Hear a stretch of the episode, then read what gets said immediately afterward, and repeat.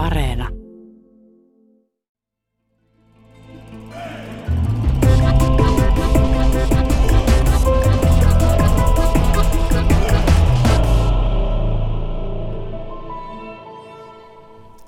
Miten suomalaisugrilaiset kansat voivat tällä hetkellä Itämeren suomalaisten kielten professori Riho Gryntaala? Suurin osa suomalaisugrilaisia kieliä puhuvista väestöistä asuu Venäjällä ja siellä on oikeastaan pitemmän aikaa ollut se tilanne, että on jonkunlainen eksistentiaalinen perustaistelu menossa siitä, miltä tulevaisuus näyttää, onko sitä ollenkaan. Mutta näyttääkö tilanne nyt, että huonompaan suuntaan olisi menossa? Huonompaan suuntaan on menty jo 1900-luvulta alkaen. On oikeastaan erilaisia taitekohtia, jolloin olisi voitu ottaa uusi suunta. Ja viimeinen sellainen tärkeä taitekohta oli 1980-luvun lopulla, 1990-luvun aikana, jolloin Venäjällä, Venäjällä oli poliittisesti paljon vapaammat oltavat ja silloin ylipäätään tämmöinen tietoisuus ö, omasta identiteetistä, tietoisuus oman y- yhteisön kielitilanteesta ja tietoisuus tämmöisestä kulttuurisesta jatkuvuudesta ja yhteisöllistä jatkuvuudesta niin kuin alkoi nostaa enemmän päätään ja sitä puhuttiin avoimemmin. Siinä vaiheessa oli etsikkoaika oikeastaan semmoisten toimien osalta, jotka olisi vahvistaneet näitä yhteisöjä ja tukeneet kielen siirtymistä seuraavalle sukupolvelle, mikä on oikeastaan yksi perusedellytyksiä tämmöisen yhteisöllisen identiteetin säilymiseksi. Mutta näin ei sitten tapahtunut. Näin ei valitettavasti tapahtunut. Jotakin yrityksiä kyllä tehtiin, mutta, mutta kyse on tietenkin hyvin tämmöistä perustavaa laatua olevasta ongelmasta, ei oikeastaan sellaisesta edes itse luodusta, se usein menee yksittäisen ihmisen käsityskyvynkin yli, että se arkipäiväinen tilanne, että missä valitaan mitä kieltä puhutaan lapsille, jos sellaisia ylipäätään on, syntyvyyshän on tässä myös laskenut siitä, mitä se oli 1950- ja 60-luvulla, sitten se, että millä kielellä ryhdytään kommunikoimaan, äh, riippuu siitä, että asutaanko kaupungissa, asutaanko perinteisessä kyläyhteisössä, onko se sen ikään kuin oman pienen perhe- ja sosiaalisen yhteisön kieli. Ja, ja sitten, sitten tulee se kysymys, että miten oikeastaan yhteiskunta toimii. On koulutus, on media, äh, on ikään kuin nämä, mitä kutsutaan nykyään julkisiksi palveluiksi, niin jos nämä kaikki tulee jollakin muulla kielellä ja valtakielelle, niin silloin on ihan valtava paine vaihtaa ihan huomaamattaan siihen valtakieleen myös.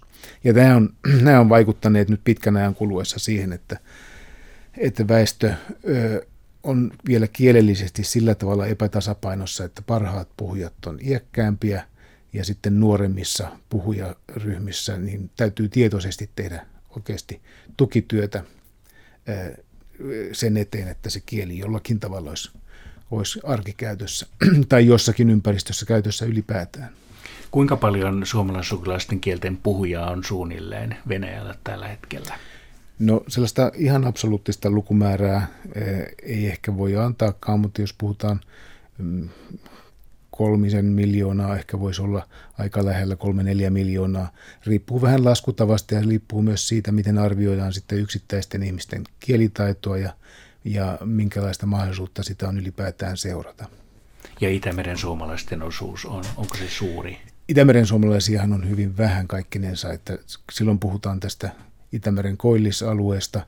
Suomi ja Viro on näitä isompia maantieteellisiä alueita, mutta sitten tässä ympärillä on ollut myös isoja maantieteellisiä alueita, harvaan asuttuja alueita, jossa sitten taas paikallinen väestö on joutunut jo pitkään tämmöiseen niin assimilaatiokierteeseen. Karjalaiset, vepsäläiset Suomen itäpuolella, Inkerinmaalla, inkeroiset puhujat, inkerikot ja vatjalaiset ja sitten on vielä Viron eteläpuolella liiviläiset. Näiden kaikkien, kaikkien puhujamäärä on, on hyvin pieni. Karjala on ehkä näistä ryhmistä on isoin. Yhteensä voidaan ehkä arvioida, että saattaa olla noin 25 30 000 Karjalan puhu, puhujaa tällä hetkellä, enimmillään todennäköisesti vähemmän. Missä kaikkialla näitä kieliä puhutaan Venäjällä? No Venäjällä on oikeastaan ehkä nyt sitten kolme, kolme neljä tämmöistä pääaluetta.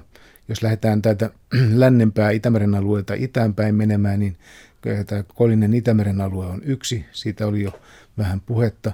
Sitten on keskinen Venäjä, Moskovan takana, Volga-seudun varsi, joka on aika laaja alue myös, mutta siellä on ehkä 600-700 kilometriä Moskovasta itään. Siellä on sitten tällaisia nimikkotasavaltoja, Morvan Marin tasavalta, ja sitten on vähän, vähän siitä eteenpäin vielä on Udmurtian tasavalta ja Komin tasavalta on sitten siitä tämän Euroopan koilliskolkassa oikeastaan. Nämä on kaikki paikallisten suomalaisuudellisten väestöjen mukaan nimettyjä. Ja sitten kolmas semmoinen laaja alue on, on Siperia, joka on tietenkin aivan valtava itsessään. Siis silloin mennään Uralvuoriston itäpuolelle. Siellä Siperiassa on sitten läntisessä Siperiassa osa väestöstä ja osa on tietenkin sitten pohjoisessa, sanotaan, että luoteis-Siperiassa sellaisia obinukrilaisia ja samojedikieliä puhuvia väestöjä. Omana ryhmänä voi sitten pitää vielä tuota Kuolanniemimaan saamelaisia, jolla on, on sitten tämmöinen kielellinen yhteys Skandinavian saamelaisiin olemassa. Puhutaanko näitä kieliä etupäässä sitten kylissä?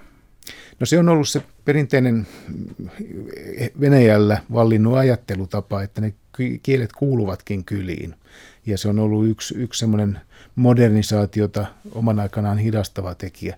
E, ja sille on ollut sillä tavalla perusteet, että nyt jos puhutaan tästä keskivolkan alueesta, jossa väestömäärät on olleet määrällisesti isompia kuin, kuin sitten Siperiassa ja täällä Itämeren alueella, niin, niin siellä nimenomaan semmoiset vanhat kylät onkin olleet sitä ydinaluetta. Maanviljelystä on harrastettu ja harjoitettu siellä pitkään. Se on ollut se tärkein elinkeinon muoto ja, ja, ja kylät on tavallaan sitten ryhmittäneet, ryhmittyneet semmoisiksi pienistä yksittäistä kotitalouksista koostuviksi verkostoiksi. Ja, ja nyt semmoisesta äh, yhteiskuntarakenteesta siirtyminen kaupungistuneeseen ja teollistuneeseen maailmaan on ollut, ollut sitten neuvostoaikana, eli 1900-luvulla äh, Neuvostoliiton ideologian mukaisesti aika tämmöinen tota, kovakourainenkin prosessi. Eihän se helppoa ole ollut missään, aina, aina siihen liittyy kipuilua. Suomessakin tiedetään, tiedetään, mitä liittyy maltamuuttoon. Mutta tuolla se on tietenkin tarkoittanut sitä, että sen lisäksi, että siirrytään kaupunkeihin, niin siirrytään lähtökohtaisesti erikieliseen ympäristöön, koska nämä kaupungit, mitä keskisen ö, Volgan alueella on, ö, Saranskin eli Morvan tuota, tasavallan pääkaupungin, sen on perustaneet aikanaan venäläiset tukikohdakseen, ja myös Marin tasavallan pääkaupunki Joskarola on syntynyt samalla tavalla. Se, ne on osa tätä Venäjän valtakunnan laajen, laajenemista 1500-luvulla.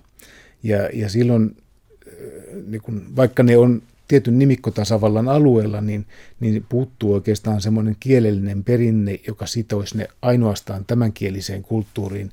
Siinä on aina ollut rinnakkain vähintään, vähintään tämä niin kuin Venäjä ja paikallinen kieli, mutta on sitten ollut tietenkin paikallisia turkkilaisia väestöjä kanssa, jotka on asuneet tällä lähialueella.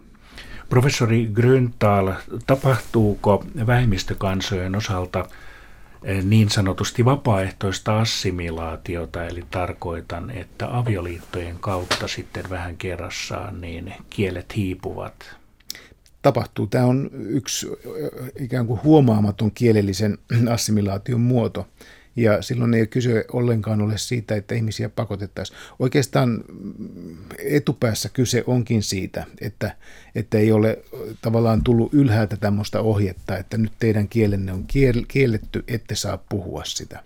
E, vaan, vaan kyse on nimenomaan sitten siitä, että mitä kielen ympärillä tapahtuu, kuinka se maailma on rakennettu.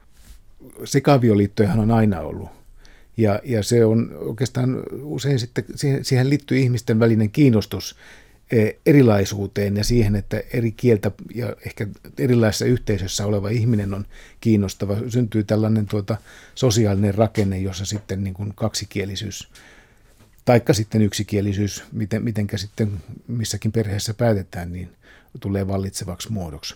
Mutta sitten semmoisessa tilanteessa, jossa nyt esimerkiksi Venäjällä on edetty, että, että valtaosa kaupunkien asukkeista on, on ö, tyypillisesti joko venäläisiä tai ei ainakaan sitten yhden tietyn vähemmistökielisen ryhmän edustajia. Jos jätetään ehkä Kasanin pois laskuista Tatarstanin pääkaupunki.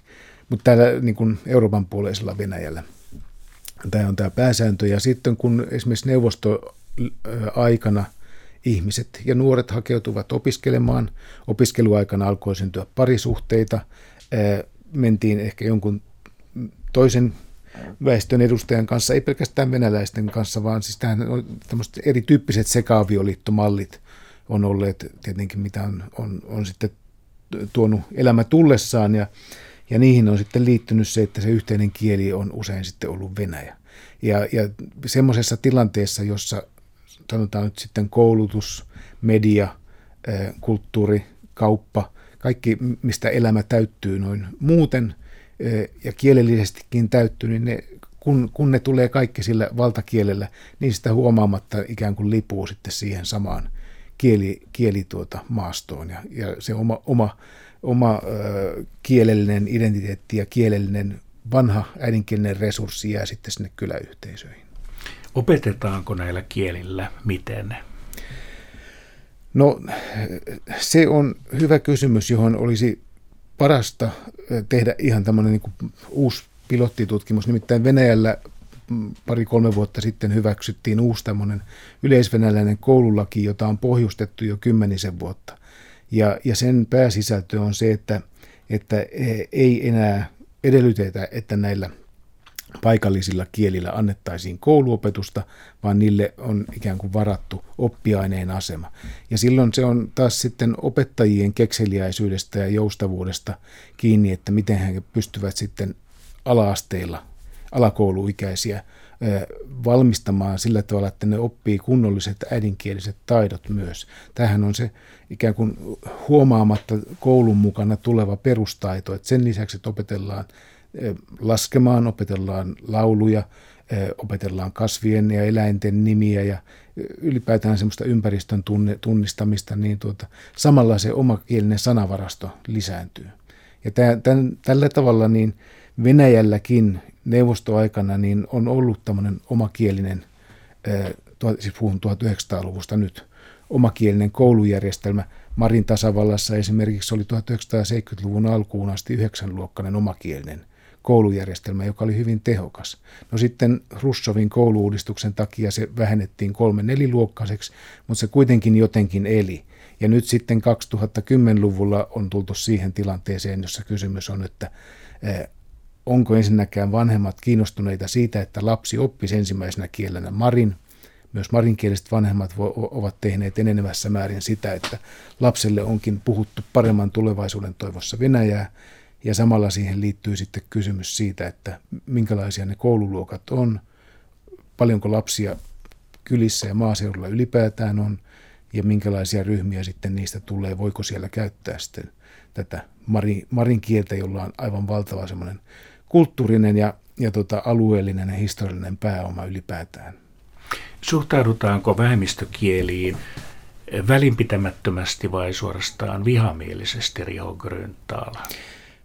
Pieneen tämmöiseen epäluuloon ei-venäläistä väestöä kohtaan. Ja sillä on pitkät perinteet 1800-luvulta lähtien ja sillä on myös hyvin vahva jalansija nyky-Venäjän politiikassa. Ja se näkyy, näkyy siinä, miten esimerkiksi sitten varsinkin näitä etelän kaukaasialaisia tasavaltoja, öljyalueiden tota, väestöjä on kohdeltu. Myös Venäjällä on hyvin vahva intressi omien rajojensa sisäpuolella ja se, se vähän vaikuttaa sitten siihen, miten, miten eri alueiden ei-venäläisiä väestöjä kohdellaan.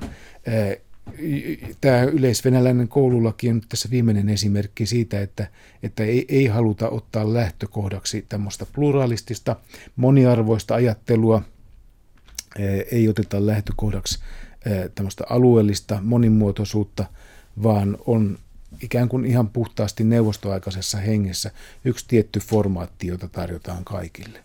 Ja sehän on tietenkin hy- hyvin tuota, hankala sitten monille, ihan siis suurimmasta Venäjän kielivähemmistöstä eli tataareista lähtien myös. Ihan erittäin suuri huolenaihe, että minkälaista tämmöistä koulu- ja sivistyspolitiikkaa siellä voidaan sitten ylipäätään viedä eteenpäin, että, että kieliyhteisö säilyisi ja tämmöinen kulttuurinen ja kansallinen pää, pääoma oikeasti voisi siirtyä eteenpäin niin kuin se on, on aina ennenkin siirtynyt.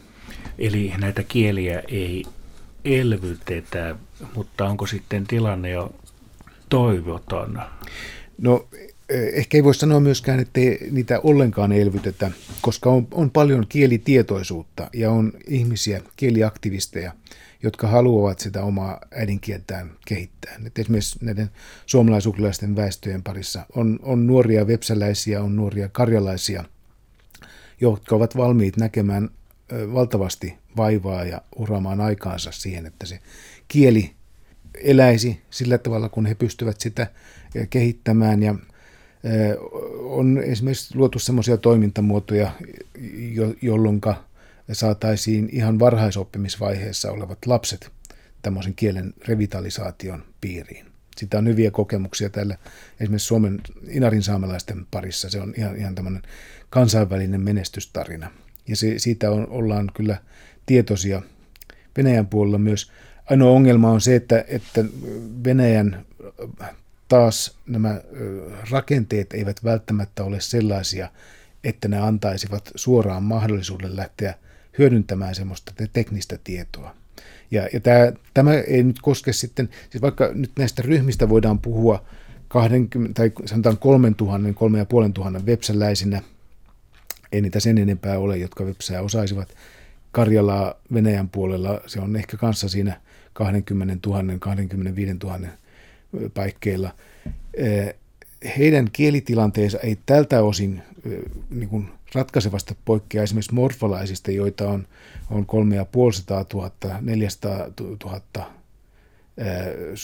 äidinkielistä vieläkin, vaikka se on pudonnut yli kolmannekseen siitä, mitä se oli sata vuotta sitten. Ja, ja tuota, se perus, perus, perusasetelma on se, että kaikissa yhteisöissä tarvittaisiin nyt tätä niin kuin tietosta varhaisoppimisvaiheessa sitten al, alakouluikäisten lasten kielellistä tukemista. Ja, ja tämä on semmoinen prosessi, joka, joka niin kuin pitäisi yhteiskunnallisesti rakentaa, ja se on semmoinen ajatus, mihinkä Venäjä ei halua sitoutua. Et Venäjällä on tämmöinen ikään kuin folkloristinen vitriini, vitriinikulttuuri ollut se yleinen ratkaisumalli, että todetaan, että kyllähän näitä lauluja lauletaan, ja ihmiset osaavat tämmöisen niin kuin folkloristisen kupletiesityksen tuottaa. Mutta siihen, siihen ei niin kuin kuulu ollenkaan se, sitä ajatusta, että, että, että kielikin on semmoinen kokonaisvaltainen osa ihmisen kehitystä ja, ja yhteisön hyvinvointia. Myös on järjestetty suomalaisugrilaisia maailman kongresseja. Mitä niistä kertoisit? Ne on olleet yritys luoda semmoista yhteistyötä eri suomalaisugrilaisten väestöjen välille. Ja 1990-luku oli erityisen intensiivistä semmoista suhte- suhteiden rakentamisen aikaan, jolloin oli suuriakin visioita siitä, että millä, millä tavalla voidaan keskinäisellä yhteistyöllä tukea tämmöistä kielellistä ja kulttuurista identiteettiä ja, ja myös vahvistaa niitä niin kuin kieliyhteisöjä. No nyt, kun niiden kongressien ikä on melkein 30 vuotta jo, 2010-luvulla on lehti kääntynyt sillä tavalla, että, että Venäjän keskusvalta on ryhtynyt kontrolloimaan hyvin vahvasti Venäjältä tulevien osallistumisia näihin kongresseihin ja tehnyt selväksi, että, että niiden kongressien toimintatapa on itse asiassa sellainen, mitä Venäjä ei ylipäätään halua tukea. Ja, ja, ja tämä on sillä tavalla kanssa hyvin ikävä signaali, koska ei nämä suomalaisuuklaiset väestöt ole millään tavalla uhanneet Venäjän turvallisuutta. Päinvastoin monet on aika lojaalejakin, minne niin sieltä Venäjältä lähtisivät. Mutta niille täytyisi antaa jonkunlainen elinmahdollisuus ja näen itse, että se olisi kyllä ihan Venäjääkin hyödyttävä ele, että tämmöistä kielellistä ja kulttuurista revitalisaatiota tuettaisiin. Ja suomalaisuklaisten maailmankongressien puitteissa on mahdollista just näitä ideoita sitten saada ja, ja, ja ottaa ja viedä taas omalle kotialueelle.